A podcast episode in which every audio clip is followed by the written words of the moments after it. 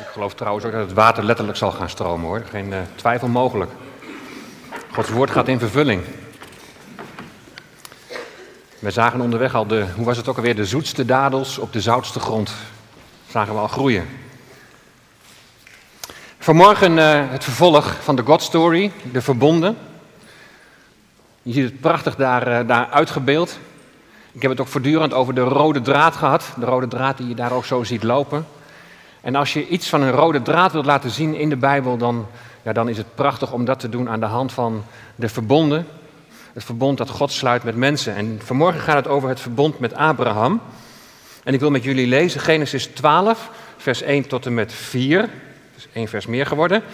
En vanaf Genesis 17 ook vanaf vers 1.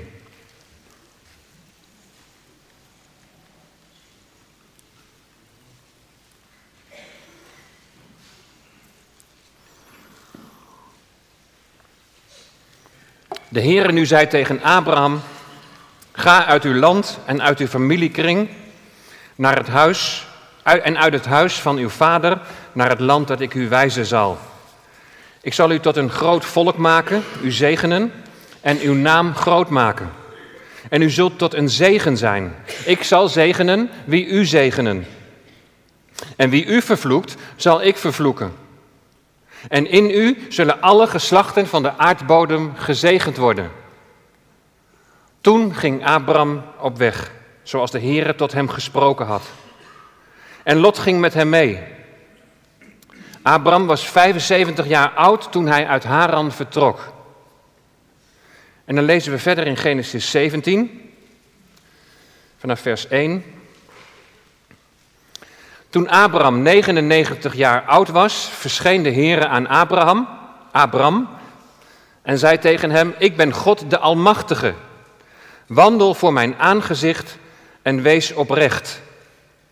Ik zal mijn verbond sluiten tussen mij en u en u uitermate talrijk maken. En toen wierp Abraham zich met het gezicht ter aarde en God sprak met hem. Wat mij betreft, zie mijn verbond is met u. U zult vader worden van een menigte van volken. U zult niet meer Abram heten, maar uw naam zal Abraham zijn. Want ik zal u vader van een menigte van volken maken. Ik zal u uitermate vruchtbaar maken. Ik zal u tot volken maken en er zullen koningen uit u voortkomen. Ik zal mijn verbond maken tussen mij, u en uw nageslacht na u al hun generaties door tot een eeuwig verbond, om voor u tot een God te zijn en voor uw nageslacht na u. Ik zal aan u en aan uw nageslacht na u het land waar u vreemdeling bent, heel het land Canaan, als eeuwig bezit geven. Ik zal hun tot een God zijn. Verder zei God tegen Abraham, en wat u betreft, u moet mijn verbond in acht nemen u en uw nageslacht na u, al hun generaties door. Dit is mijn verbond dat u moet houden tussen mij en u en uw nageslacht na u. Al wie mannelijk is bij u moet besneden worden. U moet het vlees van uw voorhuid laten besnijden en het zal een teken zijn van het verbond tussen mij en u. Elk kind bij u van acht dagen oud, al wie mannelijk is, moet besneden worden al uw generaties door. Degene die in uw huis geboren is en degene die van enige vreemdeling voor geld gekocht is, die niet tot uw nageslacht behoort. Degene die in uw huis geboren is en degene die met uw geld gekocht is, moeten zeker besneden worden. Zo zal mijn verbond in uw vlees tot een eeuwig verbond zijn. Maar hij die mannelijk en onbesneden is, van wie het vlees van zijn voorhuid niet besneden wordt, die persoon moet van zijn volksgenoten worden afgesneden. Hij heeft mijn verbond verbroken. Onlangs uh, las ik een artikel op eh, cip.nl, dat is het christelijke informatieplatform. Daar las ik een artikel en dat ging over dominee van Vulpen. En hij is sinds 30 juni is hij predikant van de christelijk gereformeerde kerk Maranatha op Urk. Hiervoor was hij accountant, stond in het artikel. En nu is hij dominee. En als kop boven dat artikel, daar stond het volgende. Van accountant naar dominee op Urk, dubbele punt. Dit is een Abrahamitisch avontuur. Of hij de omschakeling van accountant naar dominee een Abrahamitisch avontuur vindt, of de verhuizing naar Urk, dat weet ik niet. Het is natuurlijk wel zo, hè, als je van buiten Urk komt en je gaat naar Urk verhuizen, dan staat dat bijna gelijk aan je land verlaten en naar een ander land gaan. Ook al ligt het in Nederland. Je wordt, je wordt toch niet voor niks een vreemde genoemd? Hè? Wat mijn roeping naar Emmeloord betreft, voel ik me wel een beetje verwant met dominee van Vulpen. Vanuit een financiële achtergrond mag ik nu voorganger zijn hier in de gemeente. En ook voor ons was het een Abrahamitisch avontuur, want God heeft ons geroepen met die tekst uit Genesis 12, vers 1. Ga uit uw land, uit uw familiekring en uit het huis van uw vader naar het land dat ik u wijzen zal. De kans is echter groot dat ik qua verbondstheologie en uitleg van de verbonden niet helemaal op één lijn lig met dominee van Vulpen. En dit zeg ik helemaal niet om, zijn, om hem of zijn kerkgenootschap te bekritiseren, helemaal niet, verre van dat. Maar er is een verschil. Trouwens, binnen de hele gereformeerde traditie zie je ook dat er steeds verscheidener ook daarover wordt gedacht. En dat men het ook niet vaak eens is hoe je nou de beloften in, die, in dat verbond met Abraham, hoe je die nou kunt toepassen. Het is zelfs aanleiding geweest voor kerkscheuringen. Als Urkers hier in de kerk komen, en ze gaan bijvoorbeeld naar de introductiekring, dan krijg ik regelmatig de vraag, zeg hoe denk jij over het verbond met Abraham? Hoe zou dat toch komen? Want het is een hele goede en een hele belangrijke vraag. Want je visie op het verbond met Abraham, dat bepaalt hoe je de relatie ziet tussen het Oude en het Nieuwe Testament. Het bepaalt je visie op Israël. Het bepaalt op, je ook tot, uh, op de visie van, van de gemeente en hoe je daar met elkaar invulling aan geeft. En de visie op het verbond met Abraham bepaalt ook in sterke mate hoe je aankijkt tegen de doop. En daarom is het belangrijk om bij dit verbond met elkaar stil te staan. Een paar jaar geleden, toen uh, hadden we een bijeenkomst op de TUA, de Theologische Universiteit in Apeldoorn. Dat is de opleiding voor de christelijk gereformeerde predikanten. En het was een, een bijeenkomst tussen christelijk gereformeerde theologen en baptistentheologen. En toen, toen bleken die verschillen. Maar het was zo bijzonder dat we gewoon naar elkaar, elkaars lezingen mochten luisteren. Iemand uit christelijk gereformeerde huizen vertelde zijn lezing over de kinderdoop en een baptist vertelde het over de geloofsdoop. Het was heel bijzonder dat die ruimte er gewoon was om, om gewoon eens met elkaar hierover in gesprek te raken. En de conclusie aan het eind van de dag was wel dat er hele wezenlijke verschillen zijn, maar dat we in de kern Jezus Christus en die gekruisigd, de opgestane Heer, weer heel dicht bij elkaar stonden. Nu is er in de theologie is er voortdurend een discussie gaande over de vraag van, is er nu sprake van een verscheidenheid van verbonden? Of is er eigenlijk sprake van één algemeen verbond? Dat je eigenlijk alle verbonden gezamenlijk kunt zien als, als het genadeverbond, met het verbond van Abraham als de kern, als het begin, als de basis. Maar de Bijbel is er duidelijk over dat er verschillende verbonden bestaan. En we staan ook bij verschillende van die verbonden in deze preekserie stil. In die verbonden is er echter wel een eenheid in die verscheidenheid. Dat betekent ze zijn verschillend, maar toch zit er iets in al die verbonden dat ook weer een eenheid aangeeft. En dat zie je ook he, gesymboliseerd in, in, in dat koord, in die rode draad. Er zijn theologen die zeggen, en dat, dat spreekt mij enorm aan, dat je de verbonden, dat je die met elkaar kunt verbinden door er de volgende titel boven te zetten. Gods eeuwige doel in Christus Jezus. Gods eeuwige doel in Christus Jezus. Ik heb al een paar keer gezegd dat Hij is het scharnierpunt. En daar bedoel ik mee, Hij is het doel, het uiteindelijke doel waar alles om draait. En jullie hebben gezien dat ik bij Adam, hoewel dat nog niet echt een verbond was, dat ik uitkwam bij Christus. Dat was naar aanleiding van die belofte in Genesis 3, vers 15. Een heenwijzing naar de kruisiging van de Heer Jezus en het verslaan van de macht van Satan. Jullie hebben gezien dat ik ook bij Noach weer uitkwam bij de Heer Jezus Christus. De ark, de kist, het beeld van, van de dood ingaan, zoals Christus de dood is ingegaan. En het pek waarmee de ark werd bestreken, dezelfde betekenis als de verzoening. Door zijn dood heeft Jezus Christus verzoening gebracht. Heeft hij onze relatie met God de Vader heeft hij hersteld. Deze, deze oud-testamentische gebeurtenissen en dan vervolgens de heenwijzing naar de Heer Jezus Christus, die laten op een hele mooie wijze al die eenheid van het Oude en het Nieuwe Testament zien.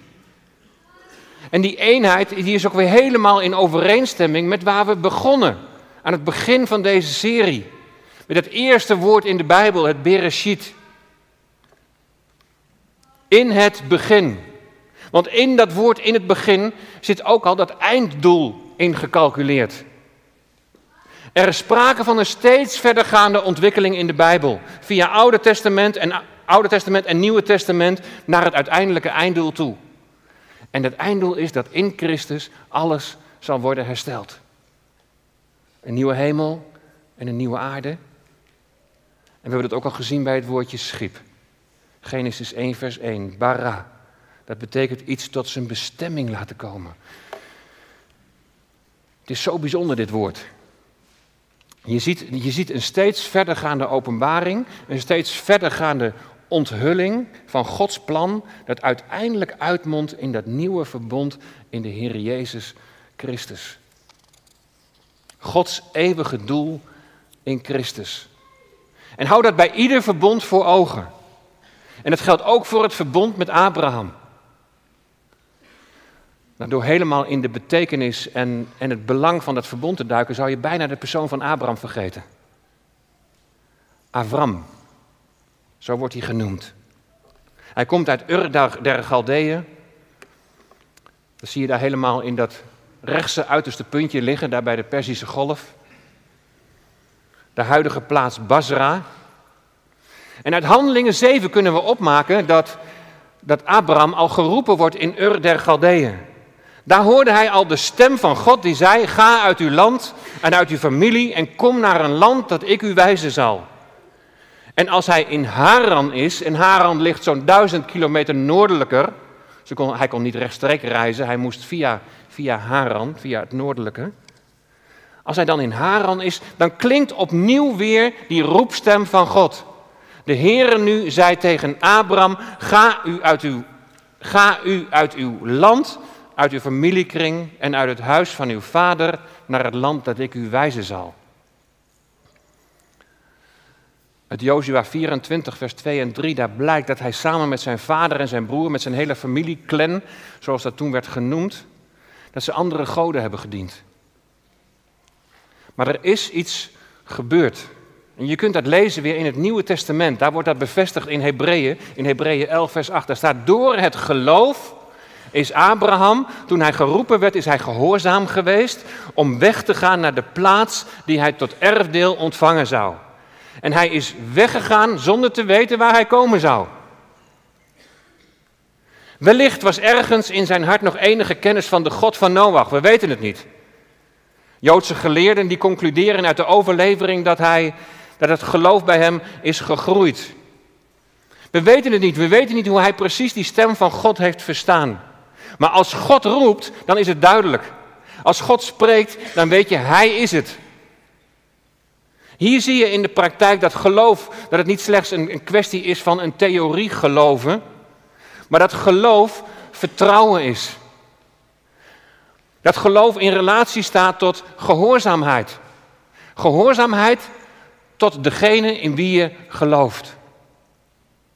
Abraham, die vertrouwde op God En hij ging zonder te weten waar hij komen zou. In het Hebreeuws staat voor het woordje gaat, en gaat uit uw land, daar staat leg lega. En dat betekent letterlijk, ga weg voor jou. Wat hier eigenlijk staat is, Abraham, ga, want je wordt er beter van. Het is in jouw voordeel.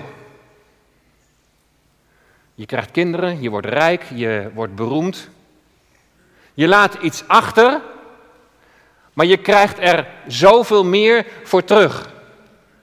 Het is dan even de vraag of het specifiek over deze dingen gaat. De vraag, even gewoon naar onszelf, kun je in de hectiek van deze wereld, in de drukte van deze wereld, de stem van God nog verstaan? Neem je nog de tijd om, om gewoon stil te worden? Te luisteren naar wat God te zeggen heeft. God spreekt door zijn woord, hij spreekt door zijn geest, hij spreekt door mensen. Hij wil rechtstreeks spreken tot je hart en dat je weet, hij is het die spreekt. Durf je als, als God spreekt, als hij iets duidelijk maakt, durf je op hem te vertrouwen. En, en om alles wat vertrouwd is, om dat achter te laten. Als God roept, reageer je dan in gehoorzaamheid? Doe je dan wat hij zegt? Abraham werd geroepen en ging in gehoorzaamheid, niet wetende waar de weg naartoe zou leiden. Het roepen van God, dat kan ook zijn dat hij je in de Bijbel laat zien wat zijn wil is. En bijvoorbeeld met betrekking tot relaties, het huwelijk, of met betrekking tot de doop. Ik noem nu zomaar twee dingen, maar er zijn er natuurlijk veel meer. De keuze om Gods wil te doen in deze dingen, die kunnen verstrekkende gevolgen hebben. Dat je nog niet weet waar je precies uit gaat komen. Het kan zijn dat je in die keuze heel moeilijk los kunt laten.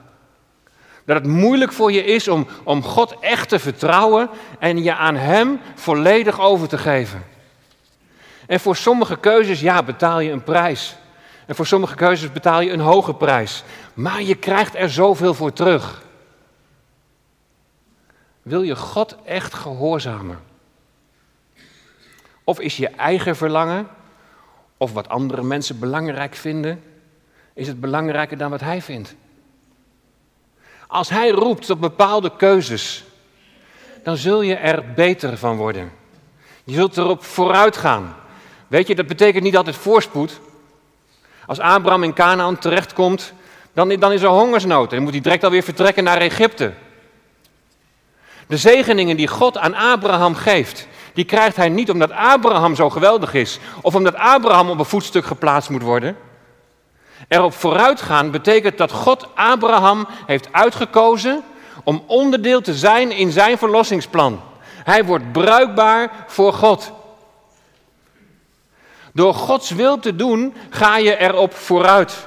In die zin dat je bruikbaar bent voor Hem.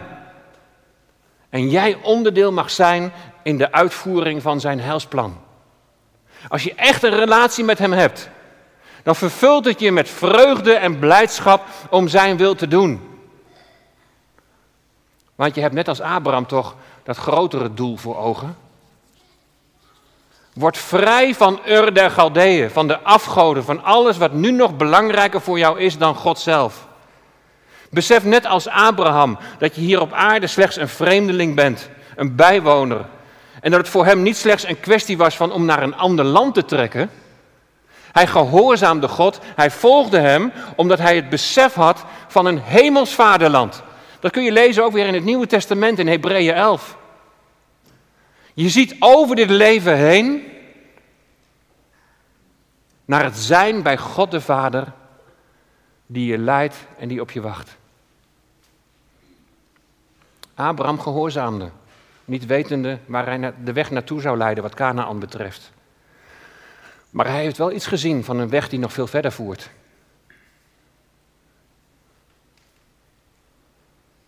God doet vervolgens aan Abraham een, een heel veelzijdige belofte in Genesis 12. En God die belooft het volgende. Ik zal u het land wijzen en ik zal u tot een groot volk maken. Hier zien we het ontstaan van het volk Israël en de landbelofte. Ik zal uw naam groot maken en u zult tot zegen zijn. Ik zal zegenen wie u zegenen en ik zal vervloeken wie u vervloeken. Dit zijn beloften die tot op de dag van vandaag nog steeds gelden voor het natuurlijk nageslacht van Abraham. Natuurlijk zien we al een gedeeltelijke vervulling als het volk vertrekt uit Egypte en het beloofde land inneemt. Maar ook hierin zien we een steeds verdergaande ontwikkeling en vervulling. In de eindtijdserie van het vorige seizoen heb ik jullie laten zien dat deze beloften nog steeds actueel zijn. Ik zal u een land wijzen, het land wijzen. God belooft op vele plekken in het Oude Testament dat hij zijn volk thuis zal brengen vanuit de verstrooiing in deze wereld.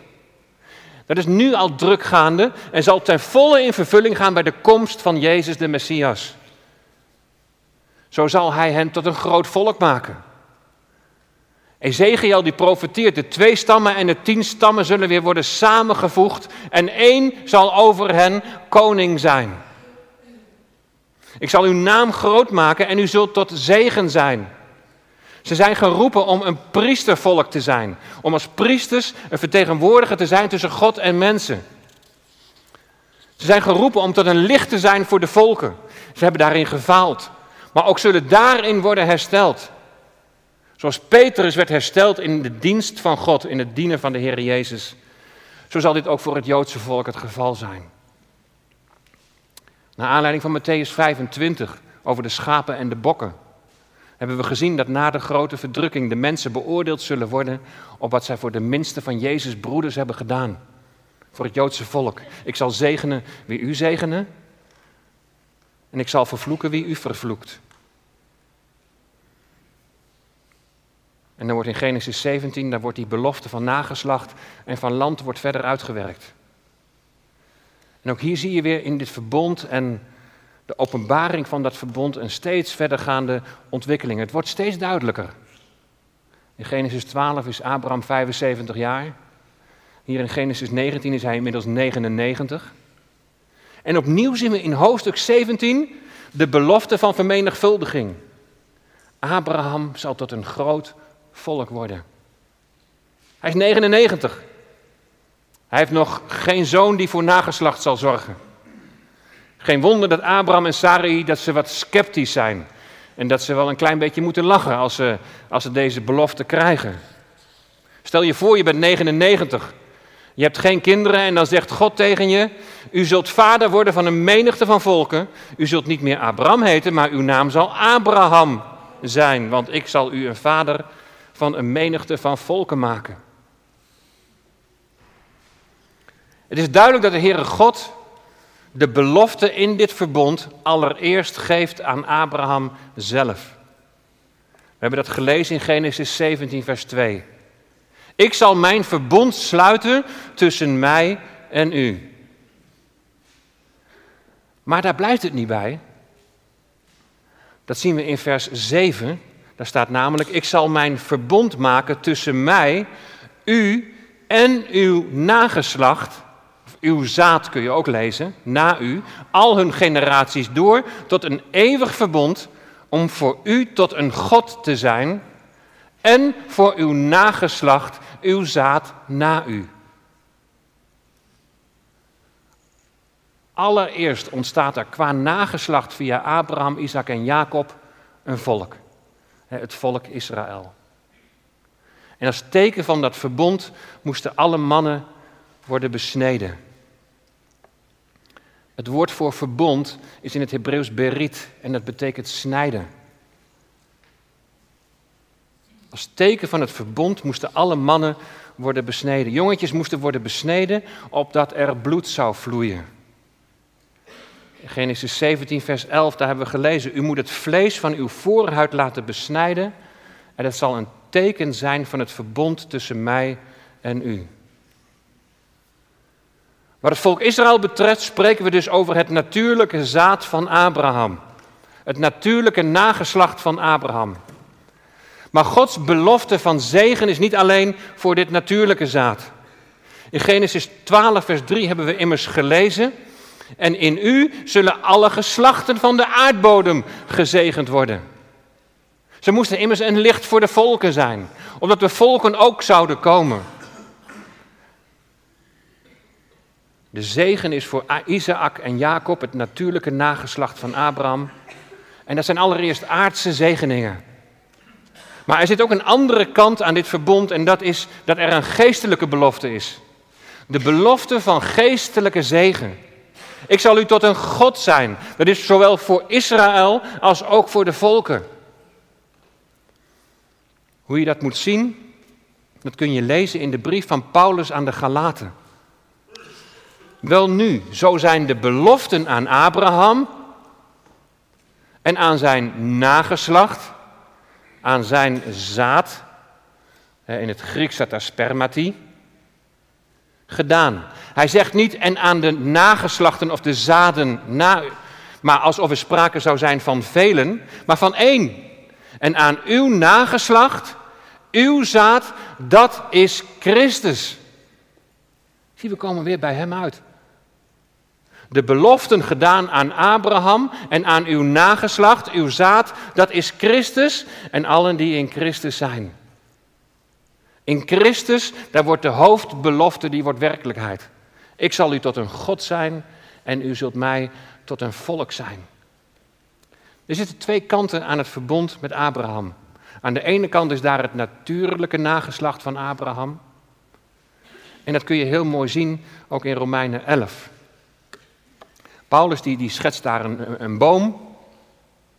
Een boom met wortels. En ik geloof dat die wortel van die boom, dat dat beeld staat voor Abraham.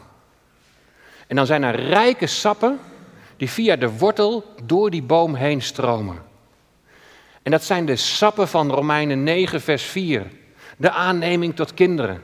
En de heerlijkheid van de, en de heerlijkheid en de verbonden. Hey, de verbonden komen daar ook weer terug. En de wetgeving en de eredienst en de belofte. En al deze rijke sappen, die vinden hun vervulling in de Heer Jezus Christus. In Romeinen 9, vers 5, het volgende vers, daar staat tot hen, dat is het natuurlijke nageslacht van Abraham, tot hen behoren de vaderen, Abraham, Isaac en Jacob. En uit hen is wat het vlees betreft de Christus voortgekomen, die God is, boven alles te prijzen tot in eeuwigheid. Alleen diegenen uit zijn volk, het natuurlijke nageslacht van Abraham, die geloven, die blijven op die boom geënt. Zij die geloven dat de wortel, de oorsprong van de belofte aan Abraham, is gelegen in de Messias, in de Verlosser, in de Heer Jezus Christus. En daar worden wij, niet-Joden, ook op geënt. We worden niet geënt op Israël, maar op de belofte dat de God van Israël ook onze God zal zijn door de Heer Jezus Christus. De wortel, de sapstromen, de boom, alles vindt zijn vervulling in de Heer Jezus Christus. Niemand komt tot de Vader dan door Hem. Er zal nog een tijd komen dat zij die van het natuurlijke nageslacht nog niet tot Jezus zijn gekomen, dat zij opnieuw zullen worden ingeënt. En wat mogen we daar naar uitzien? Er zal een rest van het volk zal overblijven en over hen zal de geest van de genade worden uitgegoten. Ze zullen het koningschap van de Messias, van de Heer Jezus Christus, zullen ze aanvaarden en ze zullen dan weer het priestersvolk zijn op aarde, het licht voor de volken. De rol van Israël is niet uitgespeeld. In Romeinen 11, vers 29 staat, de genade die God schenkt, neemt hij nooit terug. Wanneer hij iemand roept, dan maakt hij dat niet ongedaan. De gemeente is niet in plaats van Israël gekomen. We kunnen de aardse beloften voor Israël niet zomaar geestelijk op de gemeente toepassen. De doop is niet in de plaats van de besnijdenis gekomen. Het tegenbeeld van de besnijdenis in het vlees Het tegenbeeld van de besnijdenis in het vlees, wat het teken is van het verbond met Abraham, is niet de doop, maar de besnijdenis van het hart. De besnijdenis aan het hart, die ontvang je door wedergeboorte, door het werk van de Heilige Geest, die je hart opent voor het verlossingswerk van de Heer Jezus Christus. En dat kunnen zowel Joden als niet-Joden zijn. In Christus is een nieuwe situatie ontstaan. De tussenmuur die bij de tempel was om de Joden en de Heiden te scheiden, die is afgebroken. En samen hebben ze nu in Christus toegang tot God. Toegang tot het heiligdom. Maar er blijft een toekomst voor Gods volk.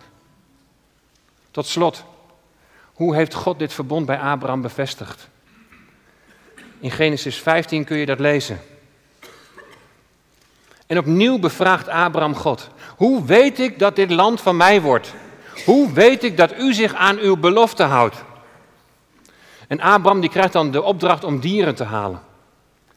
En dat wordt, door hem wordt het begrepen als initiatief van God voor een verbondsluiting. In die tijd en in die cultuur was er natuurlijk nog geen notaris om alles vast te leggen, maar dat werd op een hele andere manier gedaan. Beide partijen die gingen dan tussen die dieren door. Die dieren die waren in tweeën gedeeld. Die lagen aan beide zijden. En het was als het ware zeg maar een bloedstraat waar men beiden doorheen ging. En dat betekende dan, als ik me niet aan de afspraak houd, dan mag het met mij gaan zoals die dieren. Dan zul je dus sterven. En dan valt Abraham, die valt in een diepe slaap. Hij doet niet actief mee. Hij gaat niet tussen die dieren door. Hij valt in slaap. Een vreemd gebeuren. In de diepe duisternis gaat God in de gestalte van een rokende oven en een brandende fakkel gaat hij tussen de dierhelften door. Abraham doet niet mee. En hierin zien we, het is een eenzijdig verbond. Het is een heel radicaal commitment van Gods kant. Je mag me aan mijn beloften houden. De oven die staat hier symbool voor oordeel. Kijk maar in Malachi 4, vers 1. Want zie de dag komt, brandend als een oven, dan zullen alle overmoedigen en allen die goddeloosheid bedrijven, zullen zijn als stoppels en de dag komt en zal hen in brand steken, zegt de Heere der Heerscharen, welke hun wortel nog tak zal overlaten. De fakkel is daarentegen het teken van de verlossing. Kijk maar naar Jesaja 62, vers 1. Om Sions wil zal ik niet zwijgen. Om Jeruzalems wil zal ik niet rusten. Totdat zijn heil opgaat als een lichtglans en zijn verlossing als een brandende fakkel. Gods verbond met Abraham betekent oordeel voor de omliggende volken, maar verlossing voor Abrahams natuurlijke nageslacht, het volk Israël. Twee weken geleden waren we in Megiddo, Armageddon, in de Israëlvallei. Daar zullen de volken optrekken en ze zullen door de Messias en zijn leger worden verslagen. En zijn volk zal worden gered.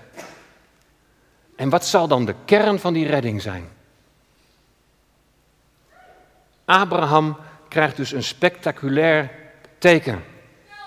God sluit persoonlijk een verbond met hem, zoals hij dat later ook met anderen zou doen. En je kunt dat lezen in Jeremia.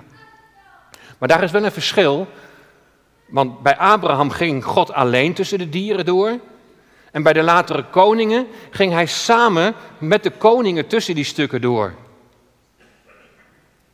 Bij Abraham is er sprake van een onvoorwaardelijk verbond. Dat ondanks alle ongehoorzaamheid van het volk Israël uiteindelijk vervuld zal worden. Dit verhaal dat laat voor alles zien dat God er van zijn kant helemaal voor gaat. Hij wijdt zich radicaal toe aan Abraham en zijn nakomelingen en aan het vervullen van zijn belofte.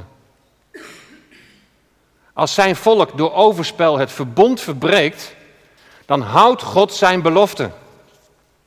In plaats van dat het volk sterft, sterft hij. Hij was immers alleen tussen die dierhelften doorgegaan. Hij gaf zijn zoon. Hij gaf zichzelf. het zaad van Abraham. In hem is er verlossing. En in hem is er vergeving. In hem zal alles worden hersteld. En dit gaan we zo meteen ook gedenken bij de maaltijd van de Heer. God is trouw. Hij wil ons tot God zijn en wij mogen zijn volk zijn. Door het beloofde zaad, de Heer Jezus Christus. Hij die zijn leven heeft afgelegd, maar ook weer is opgestaan uit de dood. God, of Abraham luisterde naar de stem van God. En hij ging heen zonder te weten waar hij terecht zou komen. Maar hij wist, ik word er beter van. Want ik heb een hemels vaderland voor het oog. Laten we luisteren naar Gods stem. En doen wat hij zegt. Opdat we ook die vreugde en die blijdschap mogen ervaren van het gehoorzaam zijn aan God. Wees bruikbaar in zijn dienst. En doe wat hij zegt. Want hij is trouw. Hij heeft onvoorwaardelijk beloofd dat hij komt. En dat hij er zal zijn om jou te redden. Om jou een nieuw leven te geven waaruit je vandaag al mag leven. Hij die zijn leven heeft afgelegd, maar ook weer is opgestaan uit de dood. Hij leeft. Halleluja. Amen. Vader, we danken u voor wie u bent. We danken u voor deze geweldige belofte die al zo lang geleden aan Abraham is gedaan. Een belofte die nog steeds staat voor uw volk. Heer, we willen bidden voor uw volk, dat ook nu weer in, in, in druk leeft, waar oorlogsdreiging is. Heer, ontfermt u zich en wees hen genadig en wees hen nabij. We danken voor die belofte, Heer, dat u hen niet los zult laten, maar dat u hen vast zult houden en dat u hen zult bevrijden. We danken u, Heer, dat deze belofte verder gaat dan uw volk. Want door hun val is het heil tot de heidenen gekomen. Heer, wat was het pijnlijk. En Heer, dan moeten we ook steeds weer beseffen dat uw volk uw oogappel is. En door hun val dat het heil tot ons gekomen is. En Heer, we zijn zo dankbaar dat we u mogen kennen. Laten we ook in dat besef met elkaar zo meteen het avondmaal vieren. Als een gedenkoffer. We willen u gedenken, Heer Jezus, wie u bent. En we willen er gewoon weer bij stilstaan dat uw plan in vervulling gaat. Uw plan dat al begon in Genesis 1, vers 1, maar dat tot een heerlijke vervulling zal komen. Tot die tijd, Heer, willen we bruikbaar zijn in uw dienst, tot eer en glorie van uw naam, in Jezus' naam. Amen.